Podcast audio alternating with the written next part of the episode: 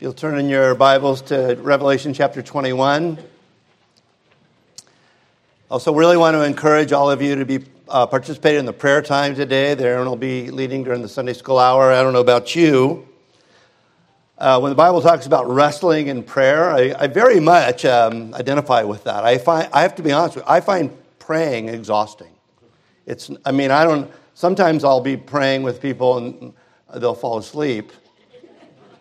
I don't think I've ever done that. I, I feel like it's a fight. You know, I mean, that's, that's the way it's talked about, right? In the Bible, it's talked about like a wrestling match. And, and so I, I know that it requires some effort. And uh, so, but it also is critically important for the advancement of the kingdom and the prosperity of the true prosperity of the church. And so I really want to encourage you to participate in that today. And also, we do have this um, visitation uh, class. And for those of you who are interested in ministering to people in our church who just can't make it, you know, for various reasons. And uh, it's people enjoy uh, somebody visiting them. So I encourage you to do that as well.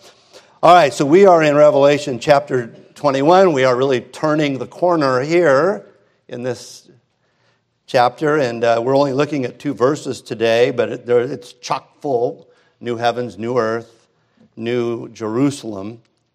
So we're just going to read Revelation 21, verses 1 and 2. Hear now the word of God. Now I saw a new heaven and a new earth, for the first heaven and the first earth had passed away. Also, there was no more sea. Then I, John, saw the holy city, New Jerusalem, coming down out of heaven from God, prepared as a bride adorned for her husband. Thus far, the reading of God's word. Let's pray. Father in heaven, we do pray that we would be able to understand why you, by your Spirit, gave this message through Christ to John for those churches and that to the extent we find ourselves in similar situations, that we would take the great comfort that is found here and recognize that it is for us as well. So we do pray that you would help us to grasp and enjoy very deep and rich things, eternal things, things that human words can hardly express. We do pray, Father, though, to the best of our ability, we would understand what you would have us know. We pray in Jesus' name. Amen. David S. Clark of this turn in Revelation wrote this. He wrote At the beginning of chapter 21, we arrive at the watershed that divides time and eternity. The writer proceeds in this long passage to disclose the glorious abode and beatific destiny of those whose names were written in the book of life.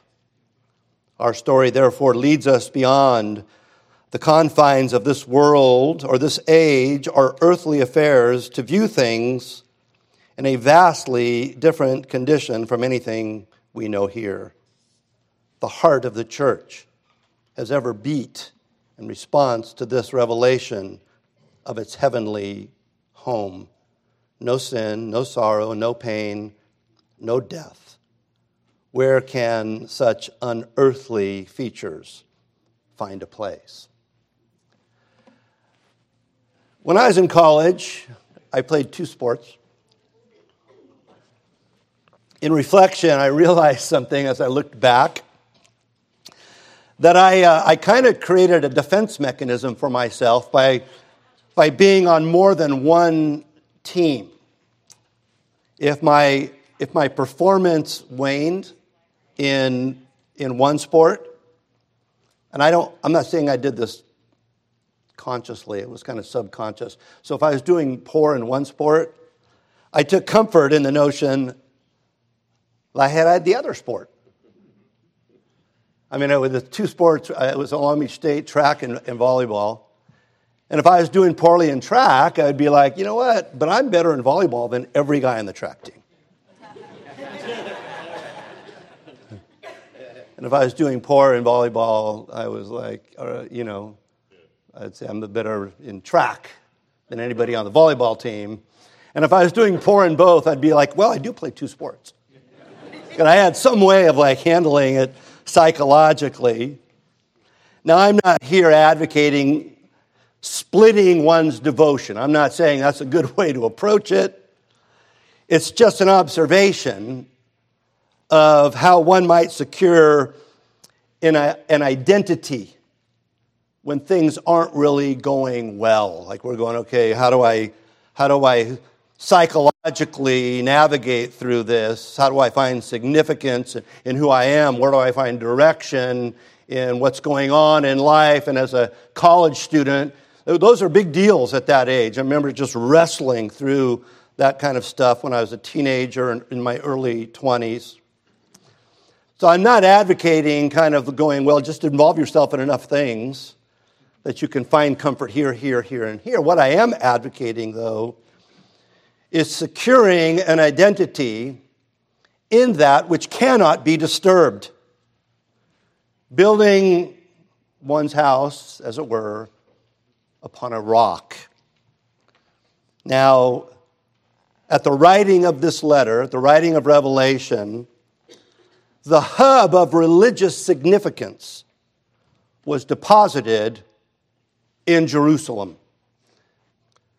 There was a deep sense of religious identity associated with being a citizen of Jerusalem. I mean, if you read your Bibles, from Genesis to Revelation, it Jerusalem, Jerusalem, Jerusalem. But Jerusalem had descended into a city that Jesus taught kills the prophets. He's weeping over that city. And, and at the writing of the Revelation, the judgment of Jerusalem was nigh. The judgment of Jerusalem was coming soon. Now, let me just say, you know, this idea of kind of enjoying being part of Jerusalem, I don't think it's necessarily bad.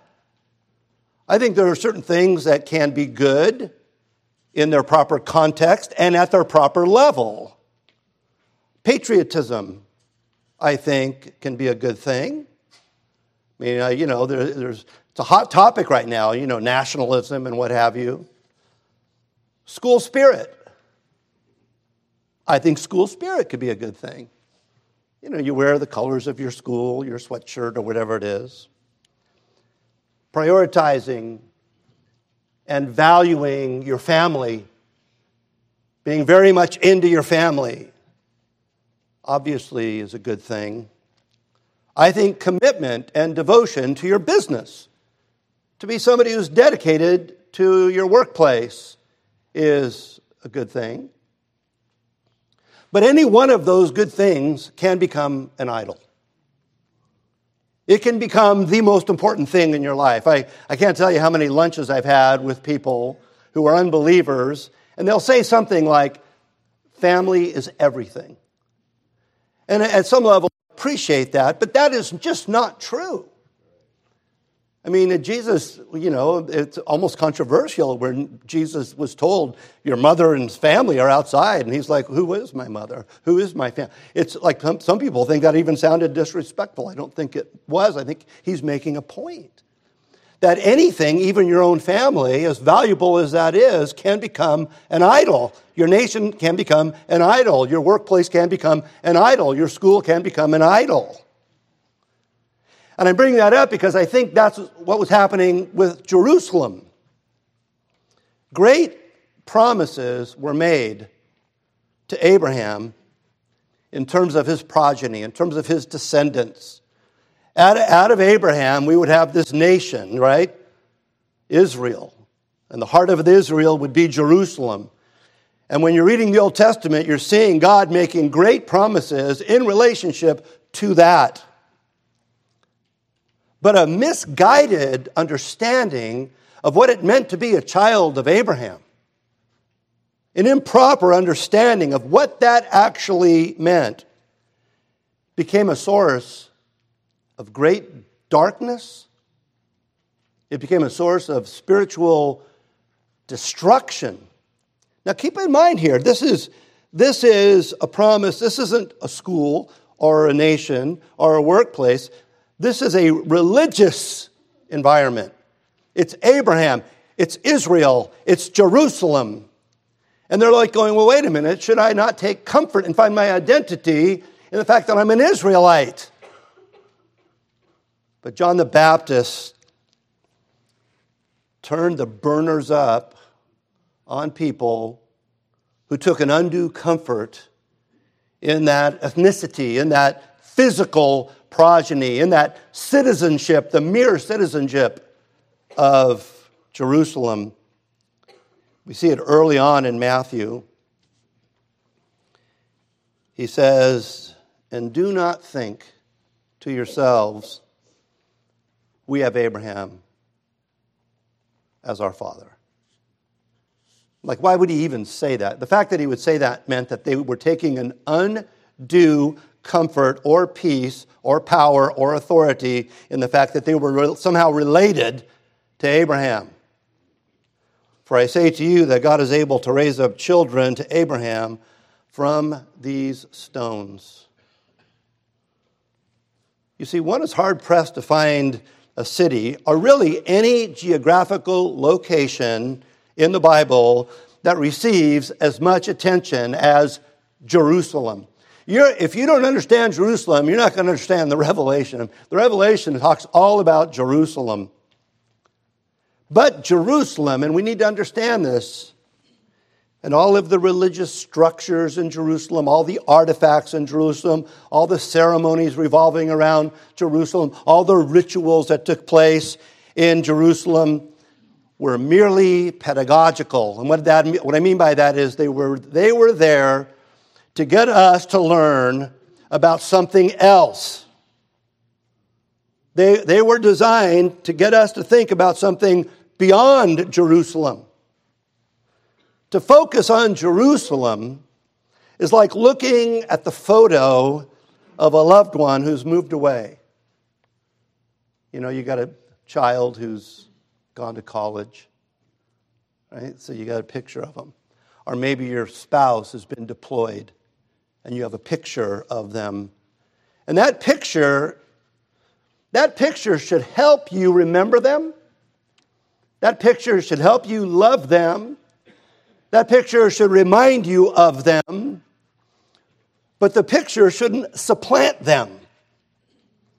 Right? You, you, if when that person shows up, when, when your spouse who is deployed shows up, you need to stop looking at the picture. Right? When your student comes home from college, you got to look at them. By the way, that's what Hebrews was all about. It was all about everybody was more into the, the, the, that which was designed to teach about Christ than they were into Christ. Jerusalem and its temple at this point in history were just getting in the way. And, and it was about to be destroyed. I mean, the author of Hebrews says it is obsolete and it's vanishing away. That old covenant that revolved around the temple, it's obsolete, and God was going to get it out of the way. It had become a distraction. And by the way, because it's probably not true of you and me, like we, you know, unless you're really into, you know, going to Jerusalem or something like that. We probably don't think about Jerusalem that much in terms of a distraction but it goes beyond Jerusalem to the entire created order. Now I saw a new heaven and a new earth, for the first heaven and the first earth had passed away, and also there was no more sea. I, I, I noticed this morning, by the way, when I was looking through my notes, that I didn't really talk about no more sea. And I know there are a lot of people in our church who surf, and they're like, hey, what's up with that? I mean, and I, I really enjoy the sea myself. I mean, I used to surf, I don't anymore, but I, go, I try to go down there about. And I, I, do, I do tend to think that in the Bible, the sea was not associated with um, surfing, but it was associated with like turmoil. And so I, I, you know, to what extent the new heavens and the new earth will or will not have a sea or a sun or have, I don't think you guys who surf need to, or girls who surf need to get all worried about it. But move on, moving on to deeper things. Then I, John, saw the holy city, New Jerusalem, coming down out of heaven from God, prepared as a bride adorned for her husband. So the first heaven, because I've been talking about Jerusalem, but here we see it's become universal, right? You're not addressing merely Jerusalem. The first heaven and the first earth had passed away. You see, this fallen world is its own distraction.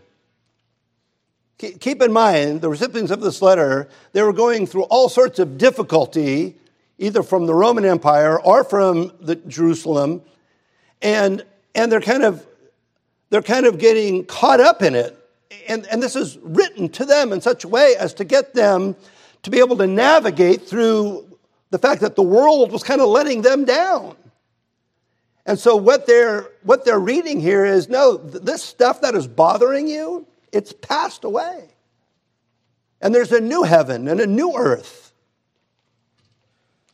Now, you know, uh, Jason had mentioned that, you know, in our prayers before coming out here, I will oftentimes pray about that we would all recognize that in this very unique consecrated gathering called church, not because of the building or anything else, but when God's people gather together in this special way where we have word and sacrament and the praise of God together, there's something very otherworldly about that because we are joining with the church victorious in this worship. I mean, we're not just here alone.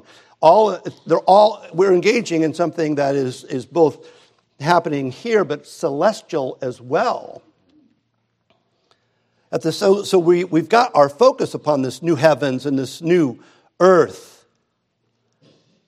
But when we, when we start talking otherworldly, we need to be careful that we're not saying in that that we don't care for the world or care about the world. That's not what we're saying. We, we should not read our Bibles in such a way as to advocate some type of continual other worldly floatiness. I remember when I was a kid, every year we'd watch the Ten Commandments with Charlton Heston. And after he had, you know, his encounter with God, you know, on, on the mountain, he came down and, you know, he would walk around with this like glare, like on his face, like, like he's, he was otherworldly and he was almost incapable of having a communication with because he was just always looking like he was in a trance. And I, I understood C.B. DeMille's point when he was saying, look at Charles, Chuck, think Chuck Heston. You got to really look like you had an encounter with God. What would that look like? Well, it would look like nothing else matters, and I'm kind of zoned into whatever he was looking at up there. You know, because you people do that, right? They'll be like, you're like, what, is he, what are they looking at up there?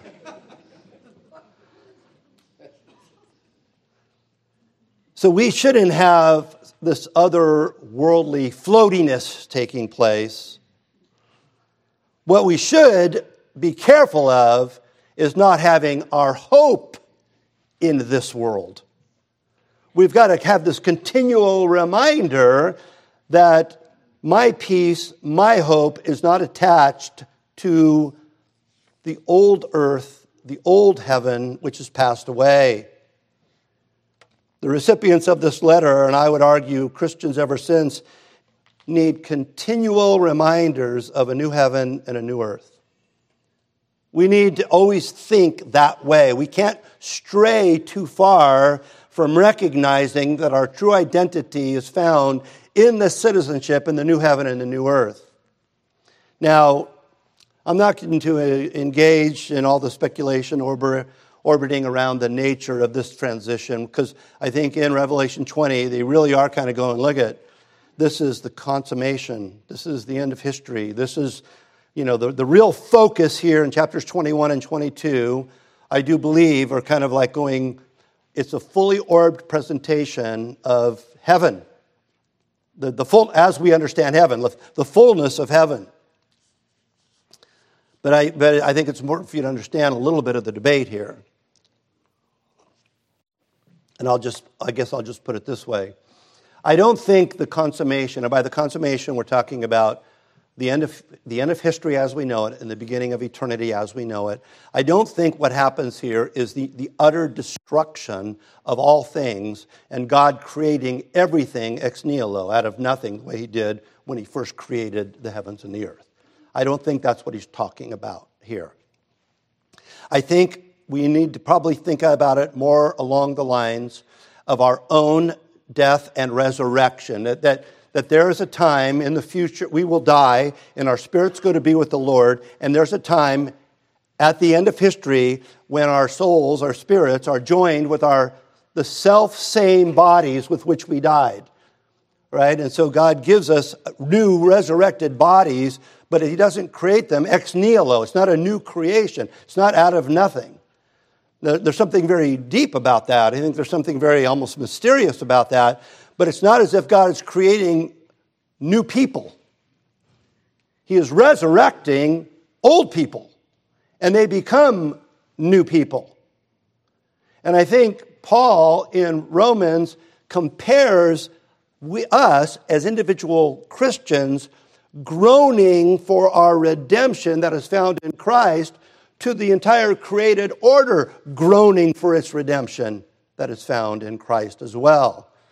And so, all that to say, I think this idea of, you know, the new heavens and the new earth in its full consummation is the idea of God not creating things brand new, but restoring that which was destroyed by the first Adam, which is all renewed in Christ, the second or last Adam. We can ask, you can ask me more about that during Q&A, which we're not having today. but here's where I want to go a little bit with this.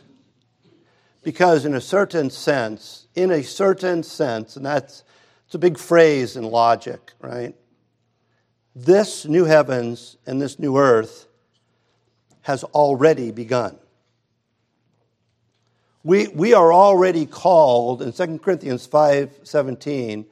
Some of your versions will say new creatures, but it, it actually is in the Greek, we are a new creation. If you're in Christ, right now, you are a new creation. In a certain sense. I mean, you know, when I mentioned that when we gather together, we're worshiping with the church victorious, right? In a certain sense, Christians are already seated with Christ. Right? Ephesians 2 6, that God has raised us up together. Like, it almost sounds like a resurrection, doesn't it? He has raised us up and made us sit together in the heavenly places in Christ Jesus. That's in the aorist tense, it's in the past tense. That's, this has already happened to you. Old Testament references to the new heavens. I'm going to make a little argument here, if you don't mind. Old Testament references to the new heavens and the new earth are difficult to read in such a way as to consign it entirely to the consummation. Now, again, you understand what I mean when I say consummation? I'm talking, you know, the consummation is the end of human history and eternal state. That is, at that point, you have the, the consummation. Right? Just so you understand the language here.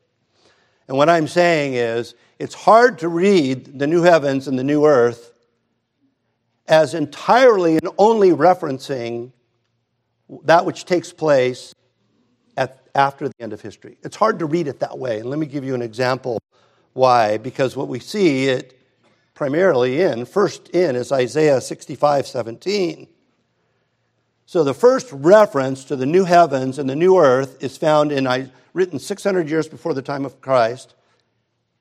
And we see that I'm going to create a new heavens and a new earth. And as that new heavens and new earth is being described, we read this.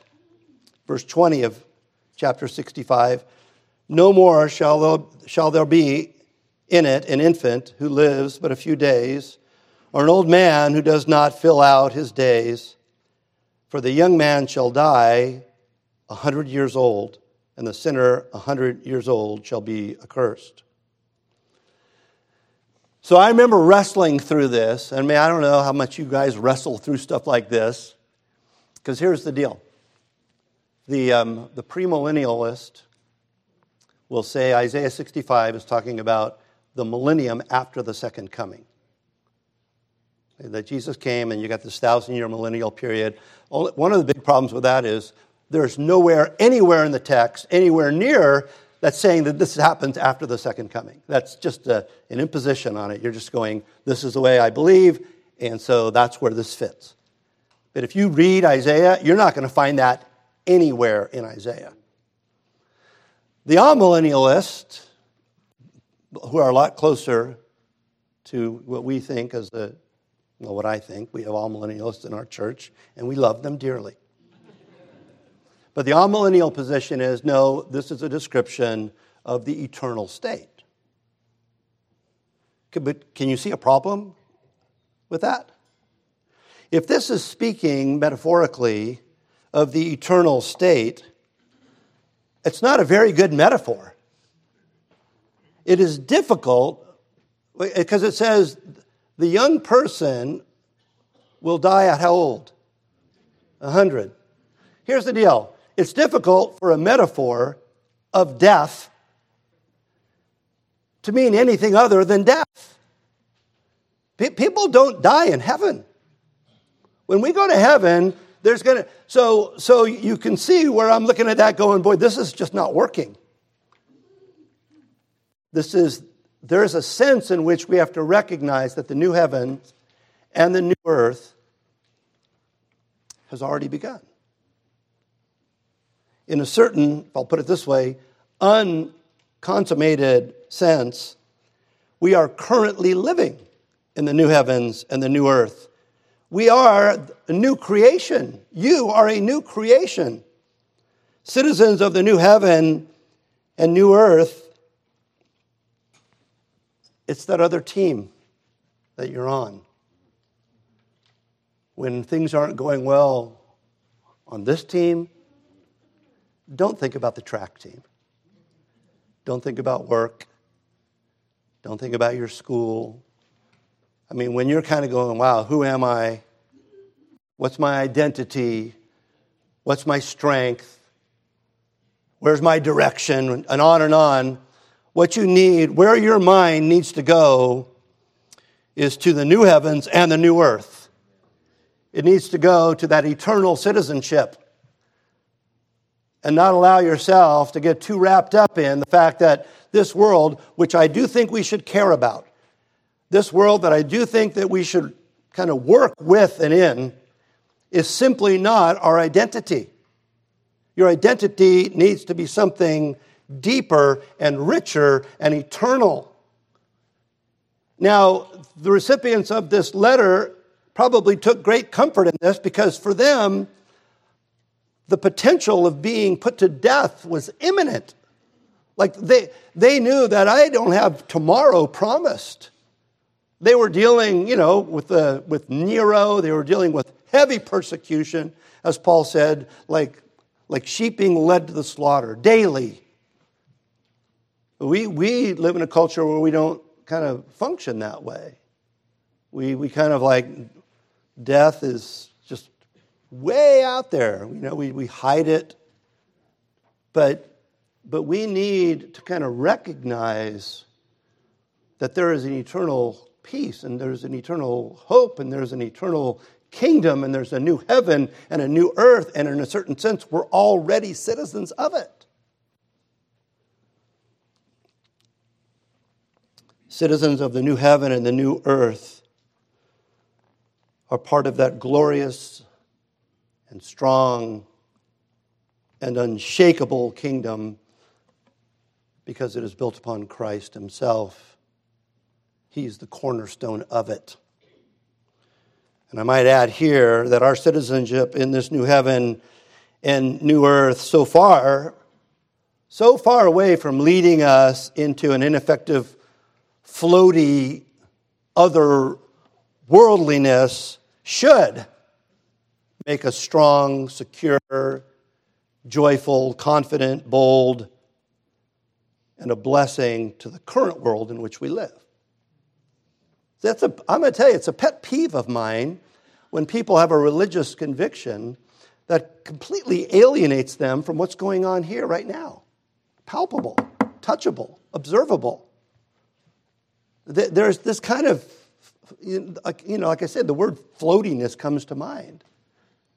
And your, your Christian life, even though its genesis comes from that which is another, should not be non existent in terms of that which others see. For, um, for years, we had a ministry um, when I was a youth pastor a long time ago to a certain orphanage in Mexico. We'd load up our van and drive to this orphanage. And we'd get, you know, we had this church van and we'd and uh, put food and clothes and toys and supplies, right? And we'd get up early and drive across the border. And the young woman who was spearheading this, who it's not in the notes, but was Julie Herzl. Um, you know, she was probably still in college at the time. Uh, then her name was Drinkward. She was the one who spearheaded this. She had a real relationship with, uh, with that orphanage. But I remember Julie making a comment one time because we'd go to this orphanage. I mean, it was just poverty stricken, right? And we'd show up in this van and just unload all sorts of stuff. And I remember Julie kind of going, I wonder what these kids think in terms of where we came from, that we could sh- drive down here and open up this van and have all this loot. Like, what, like, where are you guys from? You know, imagine a four year old who has never owned a pair of shoes. They don't have hardly any food. They don't have two nickels to rub together. And then the church van shows up, and all, all the teenagers come out, and Julie and me and Mick, and all of a sudden it's like, here's a bunch of stuff. And she, she would be like, what do they think of where we live that we could do this? You see, in one sense, we came from America, you know, well, I guess North America. In one sense, we came from the United States. The United States has always been, historically, a pretty prosperous nation. Matter of fact, a lot of people would say, hey, this nation has been a blessing to the world. A lot of people view the United States that way. I kind of am one of them. But I think it's only been a blessing to the world because of the influence of the Christian faith upon this nation. And when the influence of the Christian faith wanes from this nation, we, don't, we should not think that this nation will be a blessing to the world. Because ultimately, the blessing that those kids were experiencing in the deeper sense wasn't coming from the United States, it was coming from the kingdom of God. And when we lose that, we lose everything. There's a great mistake people make when it comes to the kingdom of God, when it comes to this idea of a new heaven and a new earth and who we are in it. I even hear this error from seminary students. It's just kind of a way that's being taught. When we speak, and you know, in our church, we're very much into Christ and culture as a church. We, we do believe that, that the Christian faith should have an impact upon the culture in which we live and that is not always uh, embraced, even in the Reformed community, in terms of like, you know, culture wars and what have you. And I will hear seminary students, and they've, they've, been, they've visited our church, and they will, they'll raise their hand when they hear us talking about the kind of effect the church should have upon the world. And they, they'll raise their hand and they'll quote Jesus from John 18 36, and they'll say, But Pastor Paul, didn't Jesus say, My kingdom is not of this world? You understand kind of what they're being taught here. What they're being taught is, my kingdom is not of this world, means that my kingdom is not in this world.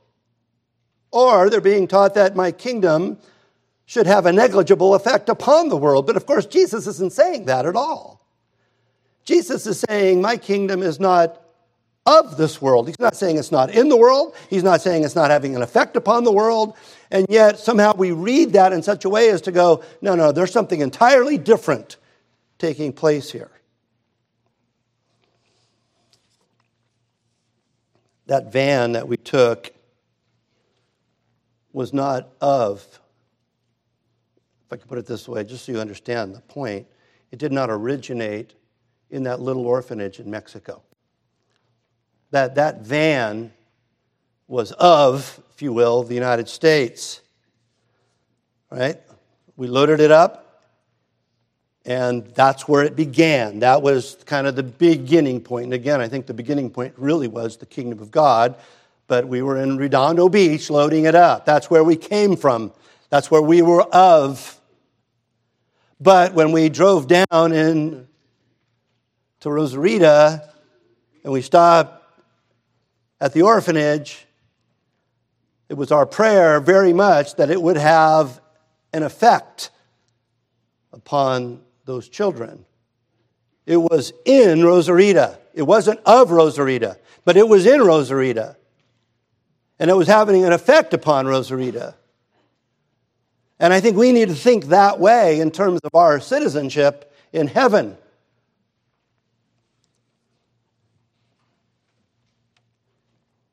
As Christians, we should, and I want to push this metaphor too far, but we all should be vans filled with blessings for the world in which we live. And not just hamburgers and hot dogs and chicken and toys, but even as Jason was saying, you know, the message of the gospel, the truth, the wisdom of God. Like we are all vans and, we, you know, the door opens and I do pray that every one of us view ourselves as having a responsibility to be a blessing to the world in which we live. Philip Schaff writes of the magnitude of these blessings. He wrote this Religion is not a single separate sphere of life, but the divine principle by which the entire man is to be pervaded, refined, and made complete. It takes hold of him in his undivided totality in the center of his personal being to carry light into his understanding, holiness into his will, and heaven into his heart, and to shed thus the sacred consecration of the new birth and the glorious liberty of the children of God in his whole inward and outward life. No form of existence can withstand the renovating power of God's Spirit there's no rational element that may not be sanctified, no sphere of natural life that may not be glorified. We, we are to be that. The Christian faith is uh, something God is doing in you for you to do for others. It doesn't, it doesn't stop with you. You know, talk about spiritual gifts, right? and we haven't talked a lot about spiritual gifts recently, but the gift isn't for me. If I have a spiritual gift, the gift isn't for me. It is given to me to give to somebody else. We should be a kingdom of regifters. Right? We get something, it's used for the mutual edification of the saints, for others. And moving, you know, to finish up here, because we've talked about the new heavens and the new earth, and we talked a little bit about Jerusalem, but the heart of this is the new Jerusalem. That's the heart of all of this. The old Jerusalem had become like the world.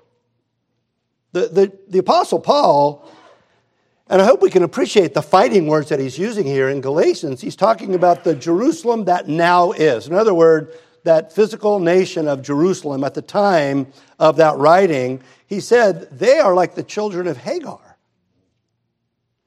All right, now, if we really understood our Old Testaments, we would recognize what an insult that would be to the Israelite to say, you know, you guys are children of Hagar. You know whose Hagar's son was, right? Ishmael. Look, they're still fighting to this day. Right? That little mistake that Abraham made 3,000 years ago, there's still wars in the Middle East. They still don't get along, but Paul's going, look at, you know what? You are not an Israelite, you're an Ishmaelite. The Jerusalem that now is. They were in bondage with their children. Bondage is the nature of all man made religions, whether they call themselves religions or something that sounds more sophisticated than religion, you know, a philosophy of life or what have you. But there is a different freedom bearing Jerusalem. Paul put it this way but the Jerusalem above, right? This, this new Jerusalem is free, and she is our mother. Not, not the one in the borders, the Jerusalem above. Now, again, I, I read this and I think, you know, freedom, you know, the truth shall set you free. This idea of freedom or liberty, it is a very common biblical motif, right? This idea of being set free. I mean, it goes all the way back to the Exodus, right? They were in bondage. God set them free. I mean, I'm just, let me see if I can just throw this out to you in such a way for you to understand kind of at least my heart when I think of our church. We have, you know, deacons come up here and there's elders who come up here and they'll say things and there's a presentation. You ever go to a church, you know, churches kind of have a vibe. You know what I'm talking about? Like, some of them seem friendly, some of them don't seem friendly, some of them seem austere, some of them seem just kind of like hippie ish. You know, there's all sorts of things, you know. But I, I am often think to myself, this idea of true liberty, right? My, my yoke, this yoke that we have with Christ, this, this burden is, is light. I often think to myself, will people walk away from our church feeling burdened, constrained, yoked? Will they walk away kind of feeling like, man, if I become part of that church, my life is going to be very, very difficult, and I can feel the constraints and the weight of it. And I, I, think to myself, I do pray that anybody who would be exposed to our church and our teaching and our ministry and our liturgy would walk away with the joy of knowing that they are citizens of that new heaven, that new earth. They are that new Jerusalem, which gives us freedom. Now, I'm not talking about freedom to sin. I'm not talking, because that's not freedom at all. I'm not talking about this idea that there's no right or wrong, but this idea that you're kind of going, you know what, I've been set free from something that the world has had me in shackles. The world has me in shackles, and those shackles come off in Christ. I mean, you read Matthew 23, what the religious leaders of Israel were doing to their people. Those are some pretty choice words that Jesus is, is using. He goes, You know what? You religious leaders, you go out and you're making disciples, and they become twice as much a son of hell as yourself. I mean, the religion had become bad. But there's, there's something in terms of our Christian faith as hard as we have to work, as much as we have to kind of exercise self control and do that which is good and love God and love our neighbor and be exercise self denial and sacrificial, there should be something within our hearts where we go, you know what? I'm free. I'm free from what the world wants me to be. I'm free from who the world is telling me I am. And I'm a citizen of an eternal kingdom. My eternity that's where there is true freedom. And we need to think that way. There is no true peace found. There's no true freedom found in any city or nation, even the city whose name means city of peace, Jerusalem. The name means foundation of peace, city of peace, and it had become anything but that. No, there's a new Jerusalem. This is the passage, right? There's a new Jerusalem. And I'm going to argue that this New Jerusalem, that was the city that Abraham was actually looking for. You know, if you read the Old Testament, right? God says to Abraham, you know, leave where you are, go to where I tell you to go. And he's doing all this stuff, traveling around the Middle East. Go to this land, go to that land. I'm going to give you this land and go to that land. But when we get to the New Testament, especially Hebrews, where the author of Hebrews is kind of going, You guys don't understand the Old Testament. Abraham wasn't really concerned about that land. Oh, did he have to go to that land? Yeah, he went to that land. He was, you know, he sought to be obedient. But in Hebrews 11:10 we read this.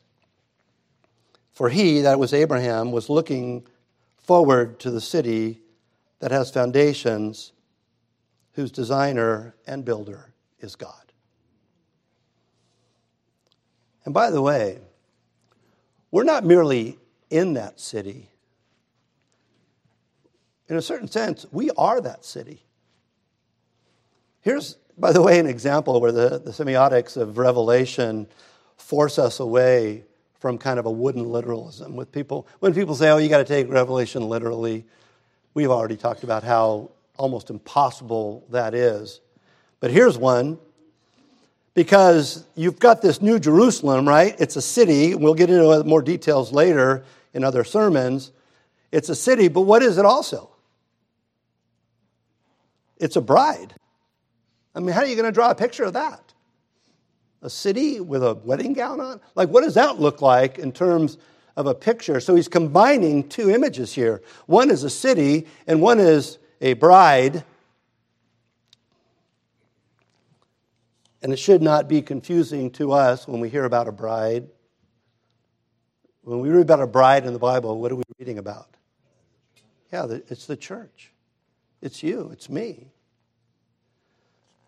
The life of a church or the life, your life, my life, the life of a Christian, as it were, is like the aisle of a wedding. And that aisle, walking down that aisle, is a voyage of sanctification. You know, you, the, the door swings open, and, you know, the bride already is dressed in white, right? And yet, as you're walking down the aisle, that is a, a picture of the husband, who in this case is Christ, but by the way, it should be husbands as well, washing her with the water of the word that she might be holy, without spot, without wrinkle, without blemish. And at the consummation, which is at the end of the aisle, at the end of this processional, she has ultimately been cleansed and she is pure. And in the consummation, she is without sin by the blood of Christ. I tell you, it's quite the challenge for husbands who are called to live and die for their wives the way Christ lived and died for the church. It's a heavy thing.